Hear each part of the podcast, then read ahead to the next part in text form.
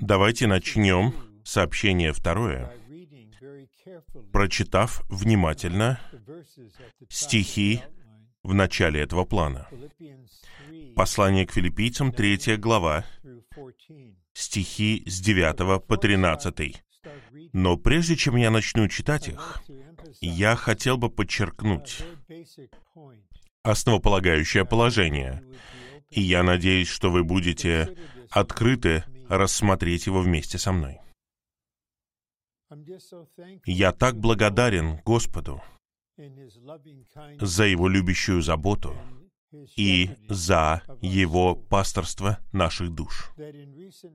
В течение последних нескольких месяцев Он обратил мое внимание на чтение Библии в присутствии нашего чудесного Господа Иисуса Христа. Потому что Он действительность того, что содержится в Новом Завете. И что я хочу сказать? Когда мы читаем эти стихи, довольно внимательно, мы все читаем в присутствии Господа, осознавая, что мы один дух с Ним, что Он всеобъемлющая замечательная личность, которая хочет быть всем положительным для нас. А также апостол Павел, мы знаем из первого послания к Тимофею 1.16, является образцом для всех нас. Он образец в том смысле, что он любил Господа, жил в Господе, стремился за Господом. И после этого вступительного слова я хотел бы начать внимательно читать, не комментируя. Пусть Слово говорит само за себя. И быть и быть найденным в нем, имея не свою праведность, которая из закона, а ту, которая через веру в Христа.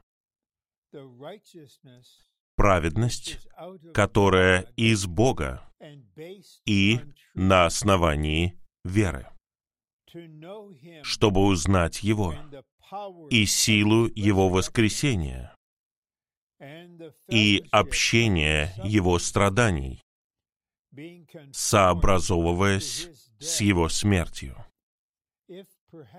Не достигну ли я особого воскресения из мертвых?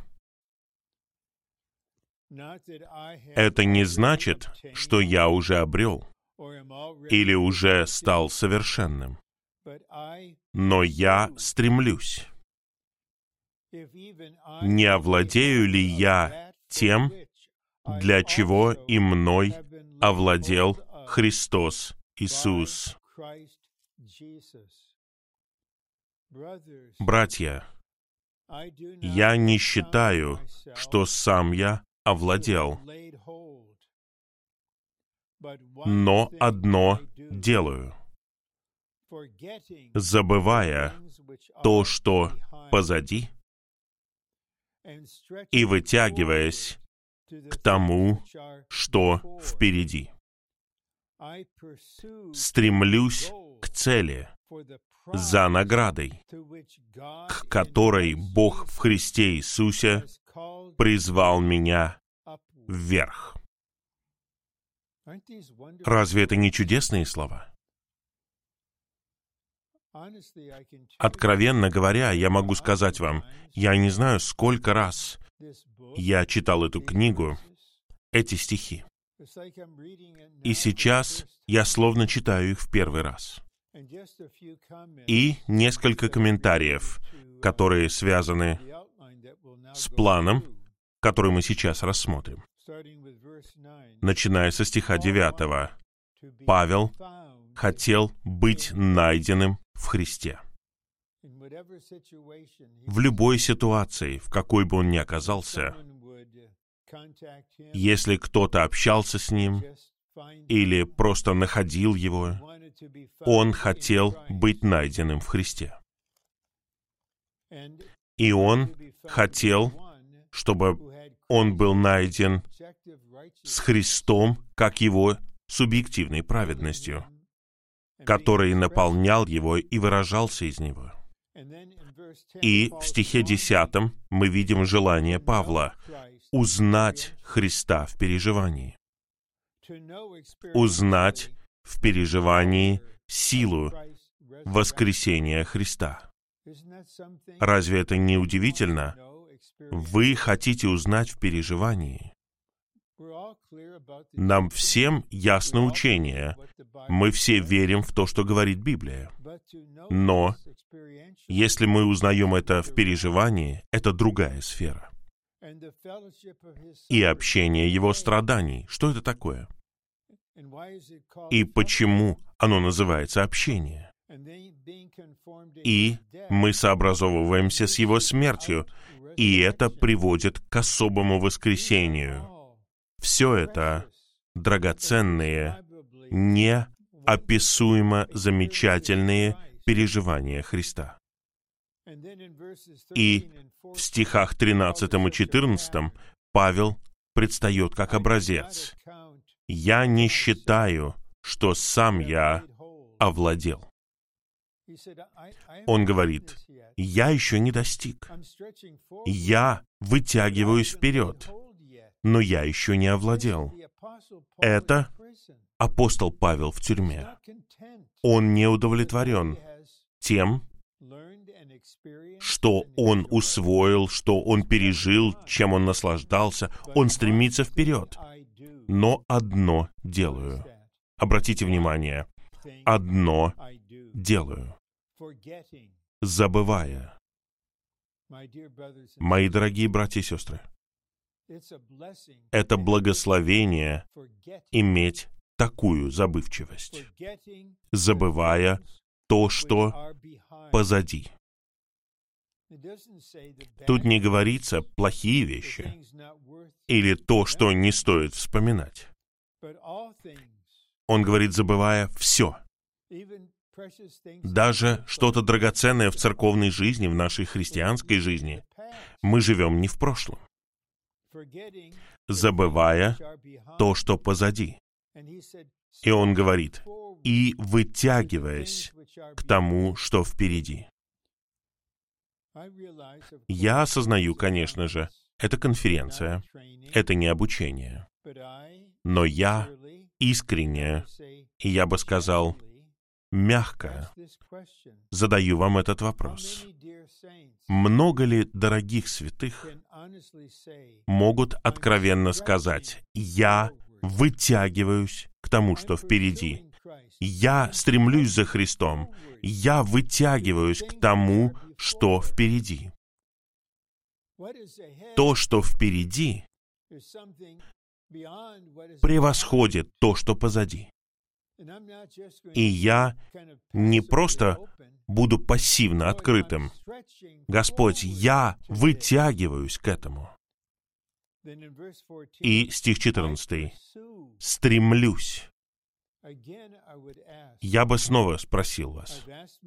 Я задаю этот вопрос себе, и Господь спрашивает меня. Мне нужно продолжать спрашивать себя в Господе. Рон, ты по-настоящему стремишься? Не просто следуешь, а активно ищешь чего-то. Я стремлюсь к цели. Нам нужно знать, в чем эта цель. Мы не должны просто надеяться достичь цели. Мы стремимся к цели за наградой. А в чем эта награда? Конечно же, она связана со всеобъемлющим Христом, который Бог в Христе Иисусе призвал меня вверх. Но награда включает в себя даже нечто большее, чем это. Я верю, что это стоит того, чтобы потратить эти 12 минут на то, чтобы прочитать и прокомментировать эти стихи. Потому что То, что содержится в этом плане, и то, что я попытаюсь представить, все это основано на этих стихах. И мы так благодарны за то, что мы получатели служения века. У нас есть жизнеизучение послания к филиппийцам. У нас есть озаряющие примечания в восстановительном переводе Нового Завета в послании к филиппийцам. Итак, мы находимся в блаженном положении.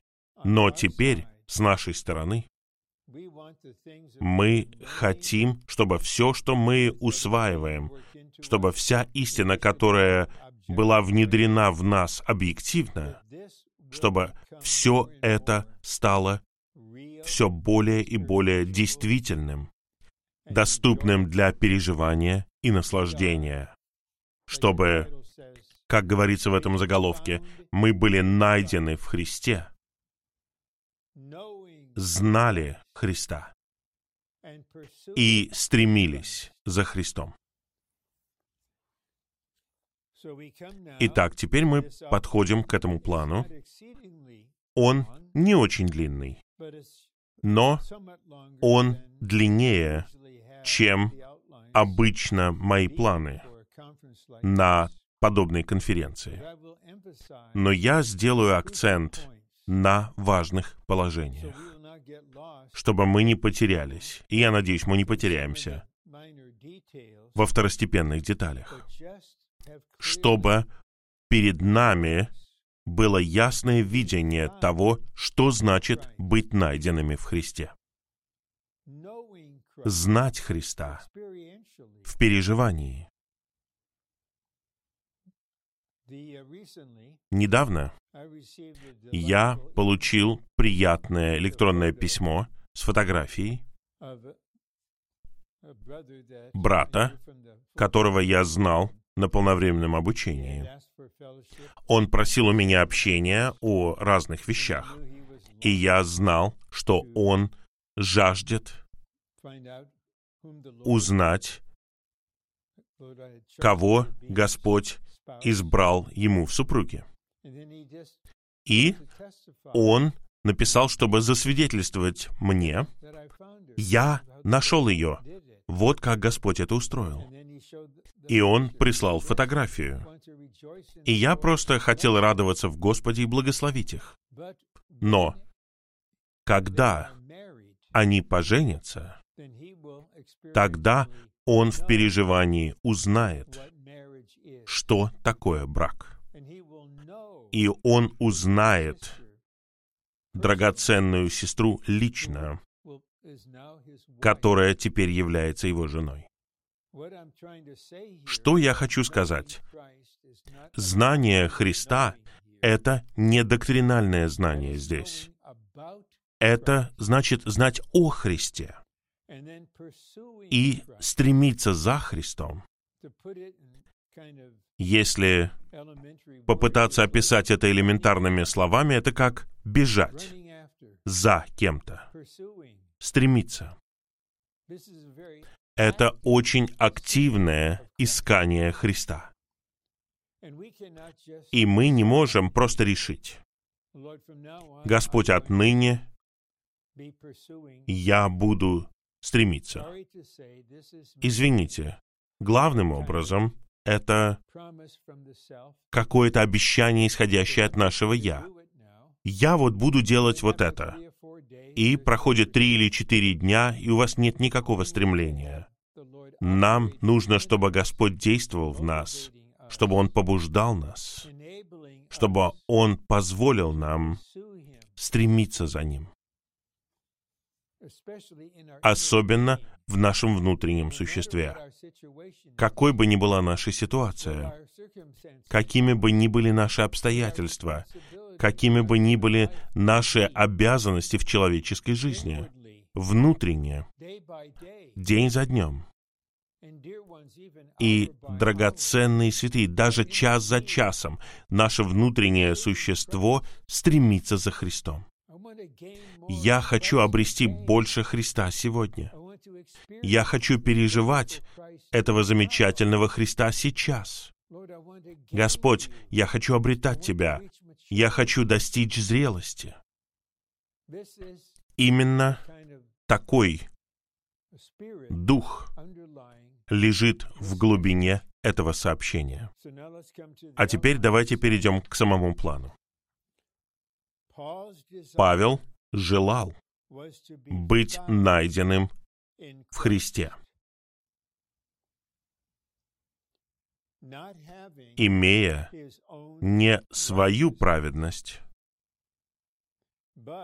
а, теперь мы видим цитату, ту, которая через веру в Христа, праведность, которая из Бога и на основании веры. Итак, Павел говорит, что он хотел быть найденным в Христе. Что бы вы почувствовали, если бы если бы вы и ваш муж или ваша жена начали очень интенсивно спорить. И брат или сестра, брат или сестра постучали бы вам в дверь. И вы знали, что они вот-вот придут, чтобы пообщаться. Как бы вы почувствовали себя, если бы вас нашли в вашем «я» и спорящими супругом или супругой? У вас было бы чувство стыда. Или есть разные другие вещи, в которых мы можем быть найдены.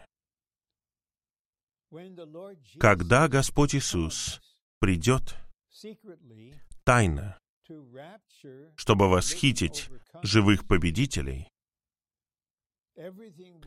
все будет зависеть от того, где мы находимся, когда Христос найдет нас. Потому что если мы не будем в Христе, когда Он придет, а кто-то рядом просто в Христе, в переживании, тогда исход будет совершенно разным. Как в Евангелии от Матфея 24 главе. Двое мужчин, то есть два брата, в поле работали. Один взят, а другой оставлен. Почему? Одна из причин в том, что один из них, работая, находился в Христе. И пришедший Христос нашел его в Христе, а другой был в своем «я» в плоти. Он не осознавал этого. Итак, дорогие святые, это не просто слова в Библии. Желание Павла и Господа сейчас, я имею в виду в данную минуту, Господь хочет внедрить в наше сердце то же самое желание. Чтобы мы сказали, Господь, я не хочу быть найденным кем-либо, особенно тобой, когда я в своем «я», или в плоти, или я люблю что-то в мире. Я хочу быть найденным в тебе. И Господь не единственный, кто будет искать и находить. Возможно, это вас шокирует. Если враг, дьявол, захочет напасть на нас, и он пошлет одного из своих бесов, какой будет ситуация, если враг найдет нас в плоти, найдет нас в нашем «я»? Мы станем мишенью. Но если мы были в Христе, И Христос жил в нас. И мы жили в Христе как член тела Христова. Тогда нападки врага провалятся. Обратите внимание, когда Павел говорит, что он желает быть найденным в Христе, он хотел быть найденным в Христе с определенной чертой, а именно, имея не свою самодельную праведность. И, как мы увидим через несколько мгновений, не просто объективную праведность, на которую указывает одежда, в которую одели блудного сына, когда он вернулся домой. Это объективная праведность. Это Христос, да. Праведность, да. Но это объективная праведность, чтобы мы могли стоять перед Богом. Павел говорит о субъективной праведности. Источник ее — Бог. Она из Бога. И на основании веры. И вот здесь я хотел бы прокомментировать, как этот стих связан с Откровением 19 главой, стихами с 7 по 9. Как вы знаете, там мы видим, что невеста приготовила себя. И один аспект ее готовности — это то, что она одета в праведности. Ее свадебная одежда составлена из праведностей, субъективных праведностей. Если мы хотим быть готовыми к восхищению, если мы хотим быть на свадебном пире, нам нужно иметь то же самое стремление. И подпункты должны помочь нам получить ясное понимание. Глубоко внутри у Павла было стремление всем своим существом погрузиться в Христа и пропитаться Христом, чтобы все, кто наблюдал за ним, нашли, что он полностью в Христе. Мы тоже должны ревностно желать быть найденными в Христе. Разве это не будет разочарованием, если вот какой-то брат или сестра, когда они просто неожиданно столкнутся с вами, может быть, в продуктовом магазине или еще где-то, и вы просто глубоко в своем «я». И к вам подходит этот драгоценный святой и говорит «Привет». Это было бы неприятное внутреннее чувство. Когда вы нашли меня, вы нашли меня в моем «я». Но как все меняется, если мы просто общаемся друг с другом и находим друг друга. И мы даже ничего не говорим, ни один, ни другой, но у нас есть осознание. Я нашел человека, который есть человек в Христе. И когда я просто общался с ним или с ней, это преподнесло мне Христа. Это было глубокое стремление. Как мы можем быть найденными в Христе? Нам нужно погрузиться в Христа и пропитаться Христом. Мы не просто быстро обращаемся к Духу. Вот теперь я в Духе, я в Христе. Нет, до этого все больше и больше мы погружались в Христа, пропитывались Христом. А теперь раздел Б. Он помогает нам увидеть, что значила праведность для Павла. Павел хотел быть найденным в Христе в таком состоянии, когда он имеет не свою праведность, а праведность Божью, принимая Христа как свою субъективную праведность, явленную в его житии. Эти слова — «своя праведность». Своя праведность — это когда человек живет согласно правильному и неправильному, добру и злу.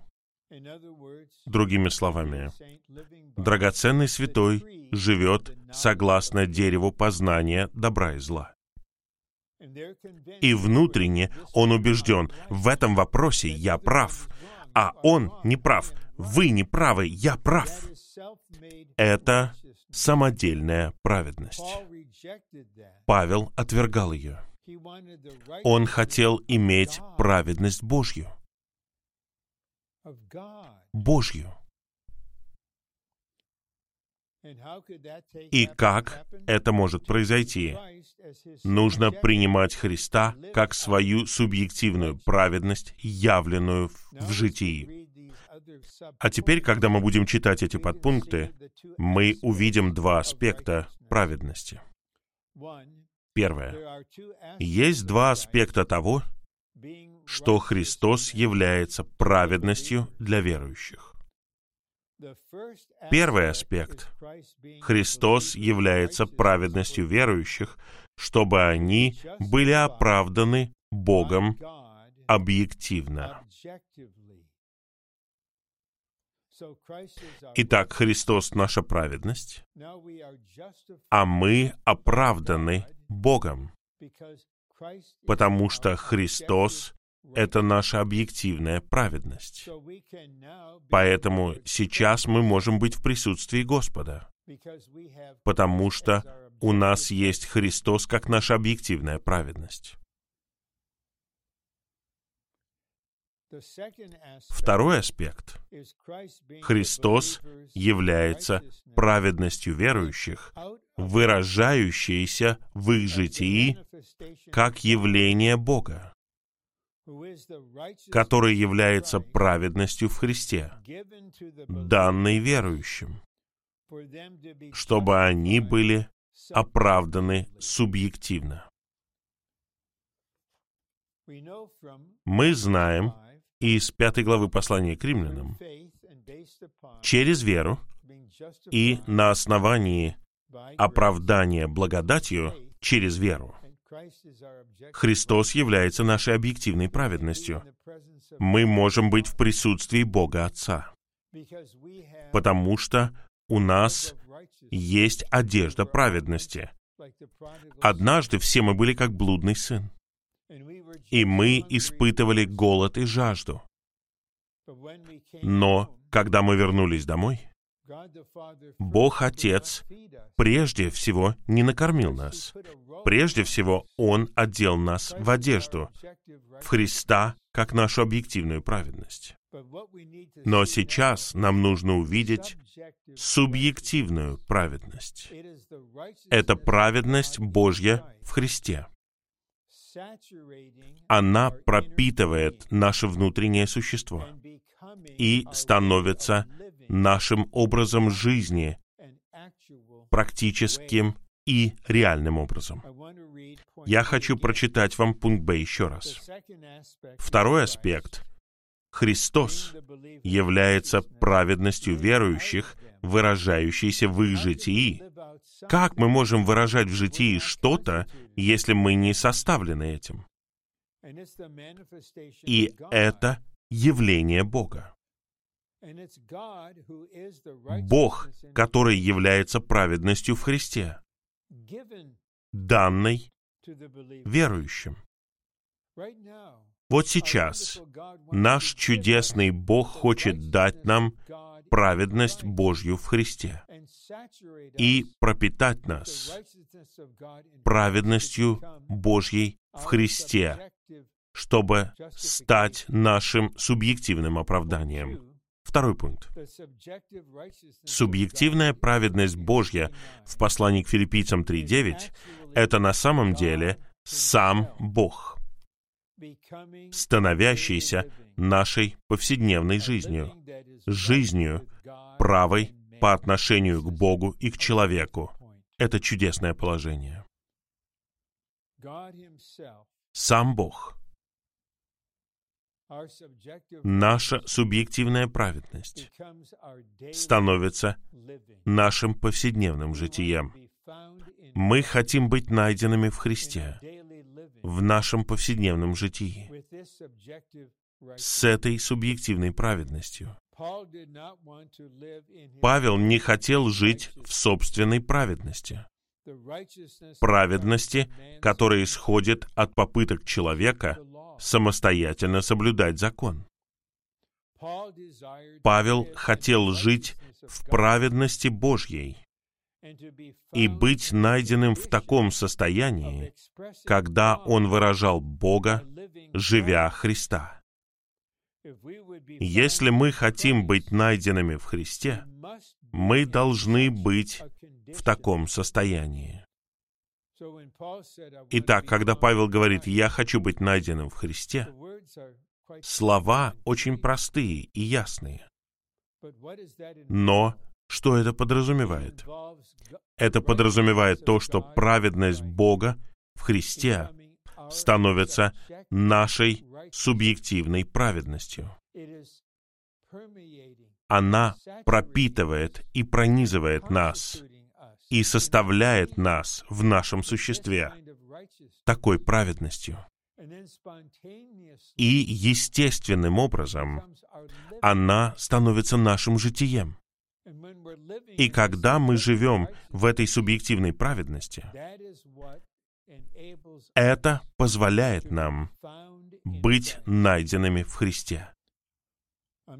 Мне нужно привести печальную иллюстрацию о которой я узнал, не становясь на чью-либо сторону. Есть две супружеские пары среднего возраста. Они среднего возраста. И возник спор, потому что сын одной пары женился на дочери другой пары. И возникло сильное разногласие с одной стороны. И возник спор. И одна сторона сказала, мы можем доказать, что мы правы. И у нас есть деньги. Мы можем подать в суд. Это реальные святые. Я даже не хочу описывать вам, какая была функция у этих святых. Что произойдет, если в этот момент случится восхищение. Мы не должны думать, что то, что произошло с этими дорогими святыми, никогда не произойдет с нами.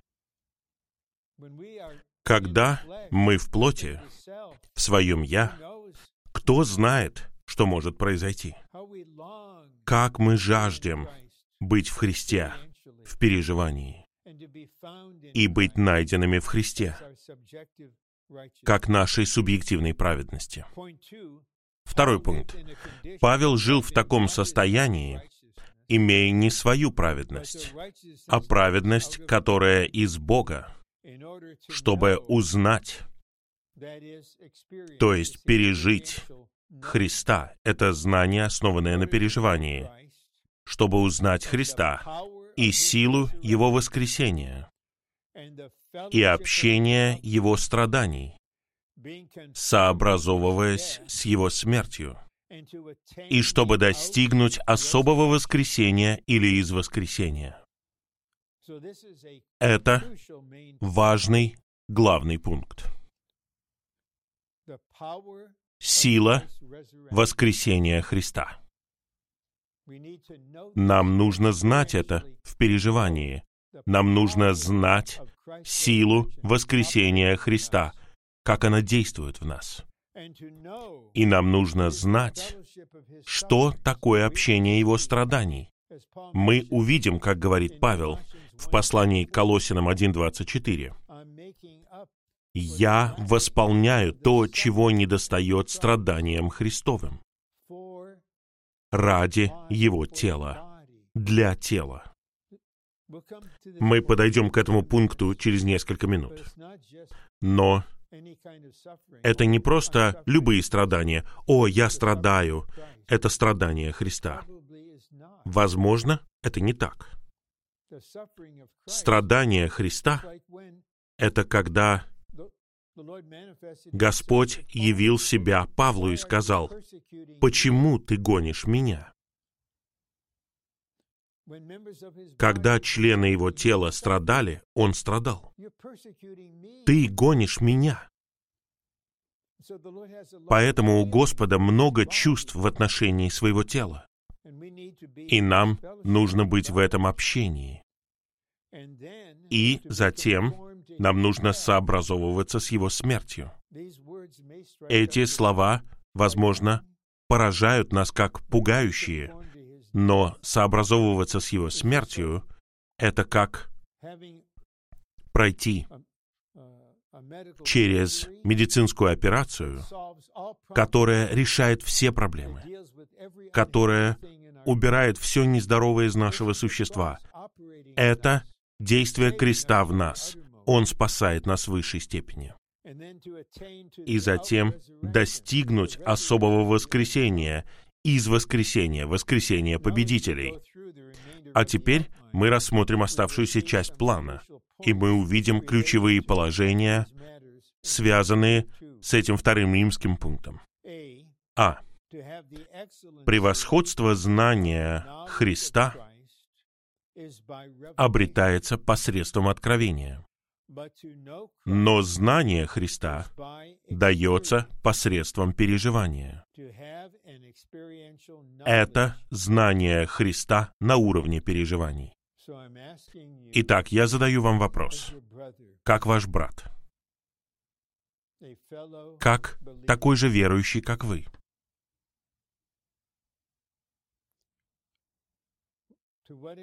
До какой степени у вас есть знание Христа на уровне переживаний?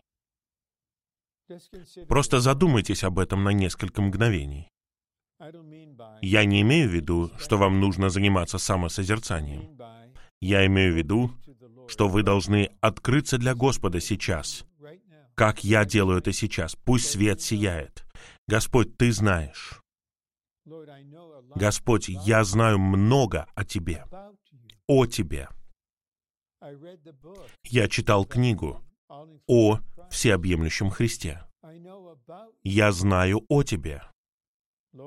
Господь, до какой степени я знаю Тебя на уровне переживаний, как всеобъемлющего Христа. Даже если мы вот так немного смиримся перед Господом и будем нищими духом, и у нас должна быть такая положительная молитва. «Господь, я жажду узнать Тебя на уровне переживания». Переживать Христа значит знать Христа и наслаждаться им в переживании. Знать Христа значит не просто обладать знаниями о Нем, а приобрести Его личность. Это была цель Павла — приобрести Его личность. Христос хочет стать не просто нашей жизнью, а нашей личностью. Мы знаем на основании третьей главы послания к Ефесянам, Христос как личность хочет устроить себе дом в нашем сердце. Это не качество Христа только лишь, а Христос как личность. Мы хотим обрести личность. Не просто узнать все больше о нем. Я вернусь к этой простой иллюстрации о помолвке и браке. Теперь вы знаете, что такое брак в переживании. Возможно, вы знали, о том, что значит быть родителем. Теперь у вас есть ребенок. Теперь у вас несколько детей. И вот они проходят разные возрасты, пока они не станут взрослыми. Вы намного больше узнаете в переживании, что значит быть родителем. И здесь мы хотим знать Христа в переживании, как личность. Три.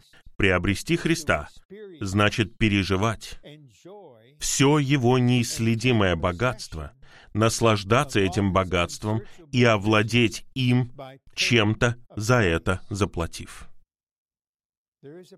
Есть цена. Вы должны пойти на какие-то жертвы. В послании к филиппийцам 3.8 Павел свидетельствует, что он заплатил эту цену. Он оставил все позади. Он счел все, каким бы хорошим это ни было, мусором, ничем. Я потерпел утрату всего. Это все исчезло. Я хочу получить Христа и только Христа. Четыре. Нам нужно узнать Христа, переживая Его, наслаждаясь им, будучи едиными с Ним и позволяя Ему жить внутри нас. Так мы узнаем Его и посредством откровения, и посредством переживания. Нам нужны эти два вида знания. Мы не пренебрегаем знанием посредством откровения. Оно приходит прежде. Покрывало снимается. Мы знаем истину, мы видим, кто такой Христос. Как это показано в Слове. А теперь я хочу переживать, хочу наслаждаться тем, кого я вижу. Теперь пункт Б. Очень важный раздел. Павел стремился узнать силу Христового воскресения и общения Христовых страданий. Стремился. Опять. Давайте остановимся. И, пожалуйста, не занимайтесь самосозерцанием. Но вот когда у нас проходит это общение, я знаю, что я вот в этой комнате, я записываю заранее это. Вчера я был с вами по Зуму, и я буду с вами снова по Зуму. Но я хотел бы спросить, что значит слово «стремиться» для вас? Силу Христова воскресения. Насколько важное для вас это знание? Вы молитесь о нем? Вы ищете Господа в отношении этого? Есть ли в вас стремление? Господь, я хочу иметь знание, связанное с переживанием силы Христова воскресения, силы, которая побеждает смерть. Ничто не может задавить его, а также общение христовых страданий. А теперь, как мы увидим чуть позже, но я хотел бы сейчас отметить это. Есть разные виды страданий. И мы не должны поспешно говорить, «О, я прохожу через вот эти трудности, я страдаю». Это общение страданий Христа. Если мы думаем и считаем так, наверное, это самообман. Потому что если мы по-настоящему находимся в общении страданий Христа, мы не будем такого говорить. У нас будет глубокое внутреннее осознание. Господь, Ты страдаешь, и я присоединяюсь к Тебе в Твоих страданиях ради Церкви, как тело Христова. Павел говорит, мне нужно восполнить и я снова говорю «да». Послание к Колосинам 1.24. то, чего недостает страданиям Христовым. Христос страдал неизмеримо на кресте ради нашего искупления. Мы не можем участвовать в этом страдании. Но его нынешние страдания в отношении тела у нас нет непосредственного переживания, но у нас есть общение с Ним об этом. Первый пункт. Сила Христова воскресения — это Христова жизнь воскресения, которая воскресила Христа из мертвых. Действительностью Христова воскресения и Его силы является Дух. Дух — это действительность Христова воскресения и Его силы. Поэтому так важно для нас быть в нашем духе, быть одним духом с Господом и осознавать, что Дух — это действительность Христова воскресения. Мы упражняемся, чтобы быть в Духе. И теперь сила Христова воскресения становится нашим переживанием. Прямо в этой ситуации, в которой мы находимся, ситуация не исчезает. Мы в ней. Но сила Христова воскресения действует здесь и сейчас. Дух, в составе которого есть Христово воскресение, и его сила обитает в нашем духе. Раздавая Христово воскресение и его силу во все наше существо. Итак, у всех нас в данную минуту есть Дух того, кто воскресил Христа Иисуса из мертвых. Он обитает в нас. Он живет в нас. Это послание к римлянам 8.11. Мне очень нравится этот стих. Я не могу процитировать его буквально. Но если Дух того, кто воскресил Христа Иисуса из мертвых, обитает в нас, то тот, кто воскресил Христа Иисуса из мертвых, оживотворит и наши смертные тела. Совершенно очевидно, что я пожилой человек. И мое тело прошло через разные вещи, так же, как и ваше. И когда вы пожилой, жить не так легко, физически говоря. И наше тело — это по-прежнему тело греха и тело смерти. Мы ждем преображенного тела. Но Дух, действительность Христова воскресения, раздает жизнь в наше смертное тело. Это что-то действительное, братья и сестры. Я свидетельствую об этом. Подпункт В. Если мы отложим себя в сторону и будем оставаться под действием смерти креста, мы будем переживать силу Христова воскресения. И эта сила воскресения, которую мы переживаем, будет естественным образом созидать тело. Я хотел бы на пару минут задержаться на этом пункте. Если мы отложим себя в сторону, я снова задаю вопрос. Знаете ли вы в переживании, что значит откладывать себя в сторону? Озарял ли вас Господь? Помогал ли Он вам понять и осознать, что такое ваше «я». И когда и как вы находитесь в своем «я». И стало ли вам ясно, дорогие святые, что наш старый человек распят на кресте. Мы все умерли с Ним. Павел говорит, «Я распят с Христом». Мы все умерли тогда. Но действенность Его смерти должна применяться к нам. Мы все еще внешне живем в старом творении. Поэтому нам нужно отложить себя в сторону.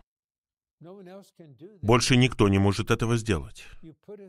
Вы откладываете себя в сторону, и вы осознаете, Господь, я в своем «я», прости меня. Я отворачиваюсь от этого. Господь, примени крест к этому. И мы остаемся под действием смерти креста. Мы просто остаемся тут. Господь, пожалуйста, пусть действенность Твоей смерти на кресте действует во мне сейчас. Мне нужно это. Это Твоя операция на мне. Тогда мы будем переживать силу Христова воскресения. А с нашей стороны мы должны отложить себя в сторону. И нам нужно оставаться под смертью креста. Возможно, некоторым из нас нужно лично пообщаться с Господом и спросить у Него, «Господь, что ты имеешь в виду, когда говоришь, что смерть креста применяется? Господь, сделай это действительным для меня. Пожалуйста. И Он это сделает. Но если мы думаем, я читал сообщения об этом, я знаю доктрину об этом, да, вы знаете ее. Но до какой степени мы живем под смертью креста? И указание на то, что мы так живем, это наше переживание силы воскресения Христа. Другими словами, если мы переживаем силу Христова воскресения, тогда мы можем быть уверены, что мы учимся откладывать себя в сторону, мы учимся жить под смертью креста, потому что сила воскресения Христа действует в вас сейчас. И это итог такого переживания вашей повседневной жизни. И тогда естественным образом, без каких-либо усилий, это просто будет происходить. Сила воскресения, которую мы переживаем, будет созидать тело. Мы просто переживаем это. Даже в нашем повседневном житии мы не на собраниях, мы не на домашних собраниях, мы не с жизненными товарищами. Но мы в теле в действительности. И теперь сила воскресения Христа созидает тело органически в данную минуту, естественным образом. Я повторяю, те же слова вам, мои дорогие братья и сестры, это действительно в переживании. И второй пункт. Под выражением общения его страданий в послании к филиппийцам 3.10 имеется в виду участие в страданиях Христа, необходимое условие для переживания силы Его воскресения. Сначала Павел стремился узнать силу Христова воскресения. А когда мы узнаем силу Христова воскресения, мы можем переживать общение Его страданий, которое приводит к большей силе Христова воскресения. А теперь краткое применение. Существует не только один вид страданий. И это неизбежно, все мы это знаем. с нашего раннего детства до селя. Но мы должны быть осторожны, когда мы говорим, страдания, через которые я прохожу, это страдания Христа. Может быть, это не так. Может быть, это страдание как результат из-за того, что вы что-то сделали, или вы что-то сказали, или вы чем-то являетесь. И это находится под наказанием Бога Отца.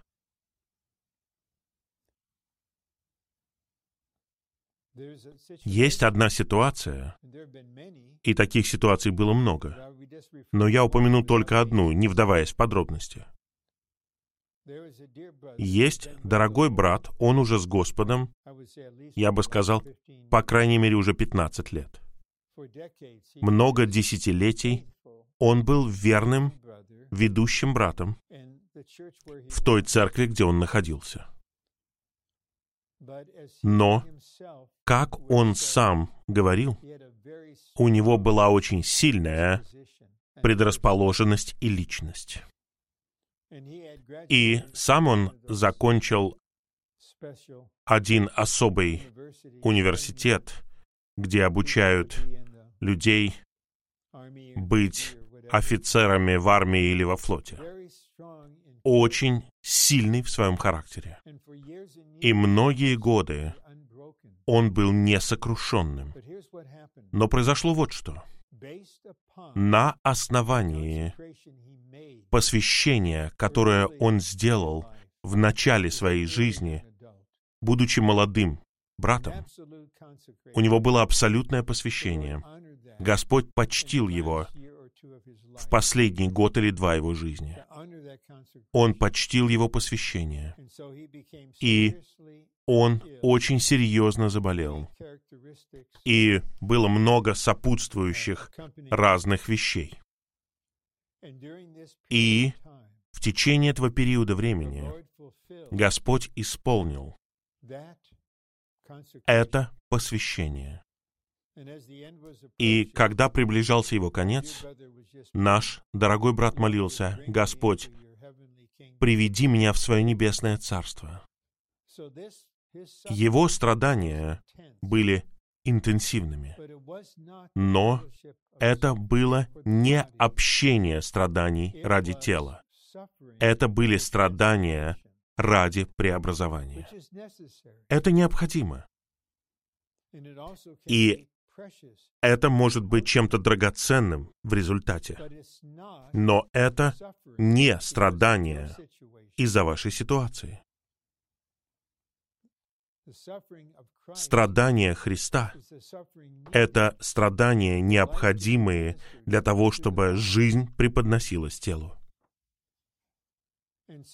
И участвовать в общении Его страданий значит соединиться с Ним в Его страданиях сейчас, в теле, для тела и вместе с телом. Подпункты А и Б. Сначала мы переживаем силу Христова воскресения, а затем эта сила делает нас способными участвовать в Его страданиях. И снова у меня появилось чувство вернуться к тому, что я только что сказал. Этот святой X, святой X, где-то сейчас. Он неизлечимо болен. И наше сердце наполнено состраданием в любви к этому святому X. И святой X страдает. Но что-то чудесное происходит. Все больше и больше Христа внедряется в святого X. Больше преобразования, больше созревания, больше готовности для того, чтобы встретиться с Господом. И некоторые из добрых побуждений говорят, это страдания Христовы. Но, откровенно говоря, и если быть точным, это не так. Это божественно устроенное и допущенное страдание для совершенствования и созревания святого X. Поэтому, каким бы ни было прошлое, в христианской жизни или в церковной жизни, этому всему кладется конец. И то, что задерживало рост в жизни, было уничтожено. И теперь у святого X будет победный конец. Это итог преобразовывающих страданий, о которых говорится в 8 главе послания к римлянам. Все вместе работает на благо. Какими бы ни были эти страдания. Но я хотел бы подчеркнуть, что Господу нужно больше святых, которые, находясь под силой Христового воскресения, теперь могут участвовать в некоторой степени в общении Его страданий. Эти страдания предназначены главным образом для Христова тела, Церкви. Пункт В. В послании к филиппийцам 3.10 также говорится о сообразовании с его смертью. Отсюда следует, что Павел хотел принять смерть Христа в качестве формы своей жизни. Почему он желал этого? Потому что он знал, на основании откровения и переживания, что Бог решает все проблемы при помощи креста. Одно лишь это предложение оказывает мне огромную помощь. В Божьем домостроительстве есть одна личность, всеобъемлющий Христос. И в Божьем домостроительстве есть только одна цель — созидание церкви как тела Христова. И в Божьем домостроительстве есть только один путь — крест Христа. Я верю, что многие из вас, а другие находятся на раннем этапе, но мы учимся, что так много всего в нашем падшем существе, в нашей душе, в нашем «я», в нашей предрасположенности. в каждой части нашего существа, не считая нашего духа. И нам нужно, можно сказать, чтобы Господь Иисус был нашим врачом, нашим хирургом.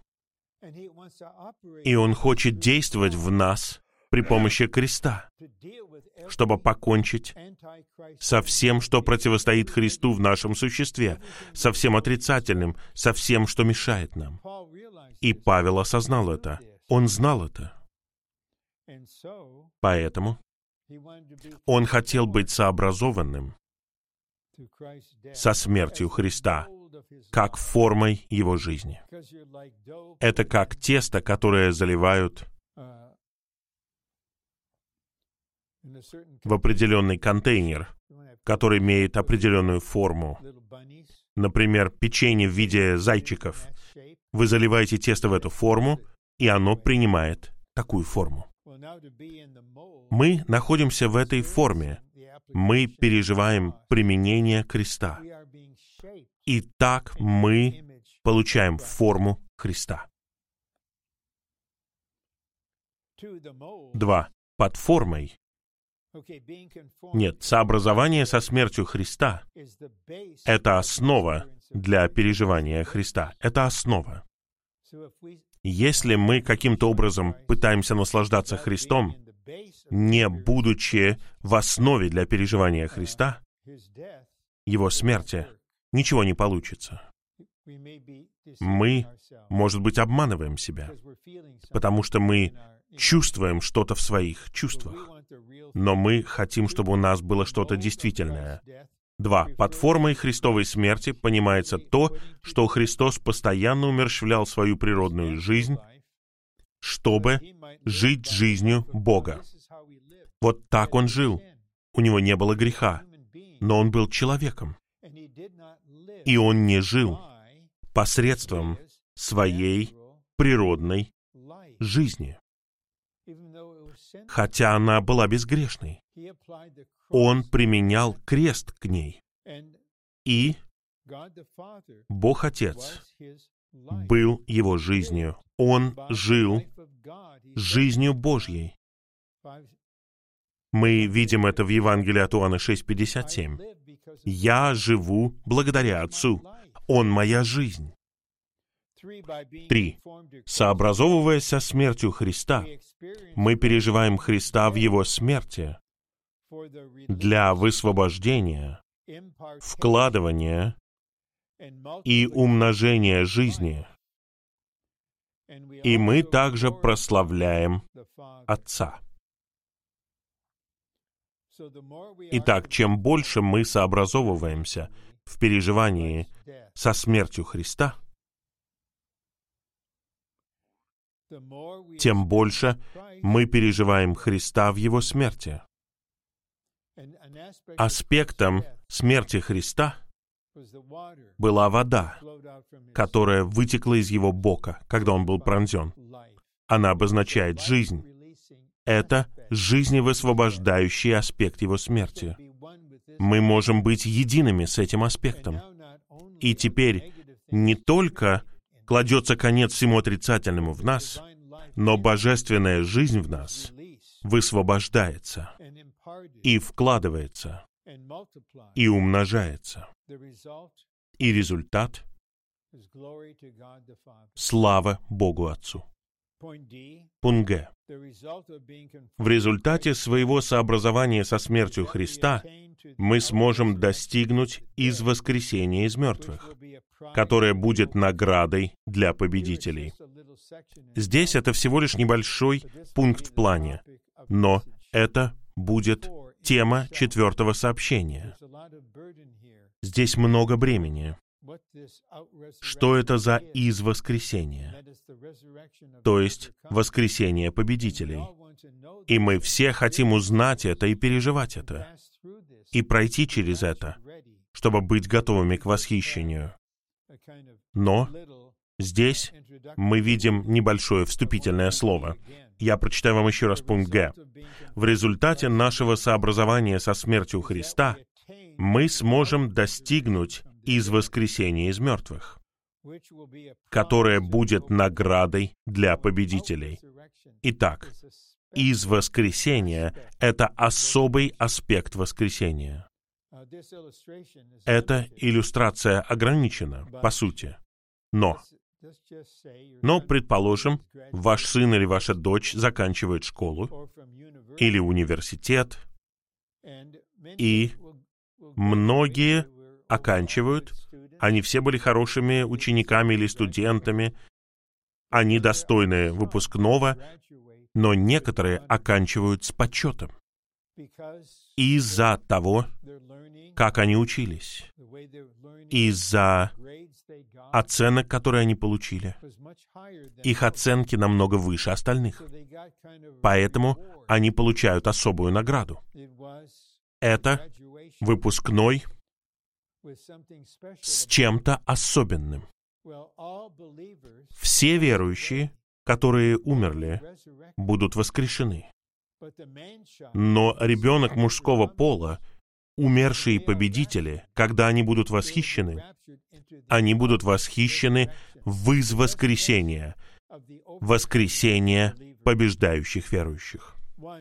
Первое то, что из воскресения необходимо достигнуть, подразумевает постепенное и постоянное воскрешение всего нашего существа. Мы рассмотрим это подробно в четвертом сообщении, но я хочу представить вам небольшой предварительный вкус. все наше существо постепенно и постоянно воскрешается. Вот один аспект нашего существа. Как мы говорим и что мы говорим. Есть стих ближе к концу 12 главы Евангелия от Матфея. Мы дадим отчет за каждое праздное слово, за каждое бесполезное слово. Все это записывается. Но когда мы все больше приходим в воскресенье, тогда будет больше выражения жизни воскресения. Просто в том, что мы говорим. В том, как мы говорим. Не просто что мы говорим, а как мы говорим. И это указание на из воскресения. Господь пропитывает вашу душу, ваш разум, то, как вы живете. Два. Из воскресения. Это воскресение из старого творения в новое творение. Один из его признаков — это новизна. Я могу успокоить вас. Не бойтесь становиться старше по-человечески. Просто не бойтесь. Не пытайтесь делать то, что предлагает вам мир. Вести себя моложе, выглядеть моложе. Но можно становиться старше физически и одновременно становиться более новыми. Это приятно. И я узнаю понемногу об этом. Каково это, когда вам 80 с лишним? Нелегко во многих отношениях. Но есть это внутреннее чувство. О, жизнь воскресения Христа делает все новым. Я новее сейчас, чем когда мне было 20 с лишним когда я пришел в Господнее восстановление в 27 лет. Мне 80 с лишним лет, и я новее сейчас, я не удовлетворен этим. Я еще не полностью новый. Но, Господь, Ты делаешь все новым. Ты сказал это в Откровении 21 главе. И теперь краткое заключение. Третий римский пункт. Подобно Павлу, мы должны стремиться за самим Христом и стремиться к цели за наградой. Мы должны стремиться. Нам нужно взирать на Господа и спрашивать у Него, что значит стремиться. Господь, смилуйся надо мной и дай мне благодать. И, пожалуйста, дай мне необходимые переживания, чтобы я стремился. Я хочу по-настоящему стремиться за самим Христом. Мы должны быть способны сказать, я в церковной жизни, и я не стремлюсь ни зачем ради себя. И, говоря духовно, у нас нет никакого стремления в отношении наших взрослых сыновей и дочерей. Это доказывается тем фактом, что мы не хвалимся тем, чего они достигли или что они делают. В сердце у нас то же самое стремление. Господь, чтобы они стремились за Христом, чтобы Христос был всем и во всем для них. Чтобы стремиться за Христом, мы не должны считать, что мы чего-то достигли. И мы должны забывать то, что позади, и вытягиваться к тому, что впереди. Пожалуйста, не думайте, что вы достигли, потому что вы в Господнем восстановлении уже 50 с лишним лет. И теперь вы пожилой человек, у которого так много научения и много собраний и так далее. Пожалуйста, не обманывайте себя, говоря, «О, я достиг». Быть пожилым — это не то же самое, что быть зрелым в божественной жизни. Мы должны забывать то, что позади.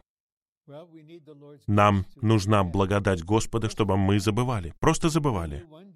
Я знал одного дорогого брата, который был ведущим братом в церкви в Лос-Анджелесе в 60-х годах. И многие-многие годы спустя он жил в воспоминаниях.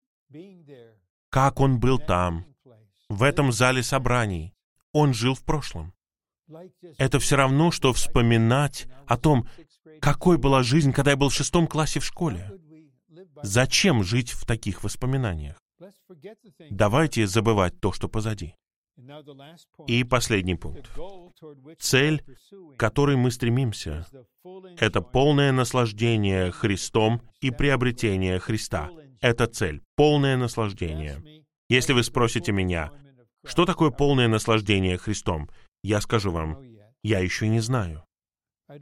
Я еще не знаю. Я не могу сказать, что я знаю, что такое полное наслаждение. Я не могу засвидетельствовать, но я говорю, что это что-то развивающееся, но я все еще стремлюсь. И приобретение Христа. Личности. На самом деле приобретение Христа. День за днем. Пусть мы станем людьми, которые обретают Христа. А награда — это высшее наслаждение Христом в тысячелетнем царстве. В качестве награды тем, кто победоносно бежал в новозаветном состязании.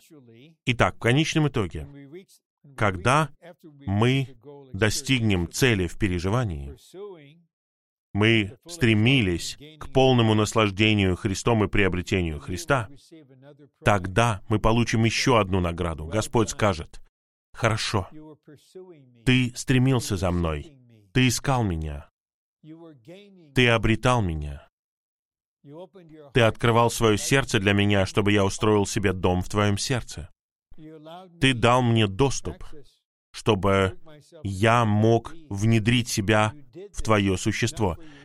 И ты делал это не ради своей индивидуалистичной духовности, а ради тела. И я говорю, хорошо, верный раб, войди на мой свадебный пир, войди в мою радость. Мы все хотим услышать эти слова. Но чтобы услышать эти слова, нам нужно быть найденными в Христе, знать Христа и стремиться за Христом. По благодати Господа во все большей степени давайте все больше будем найдены в Христе.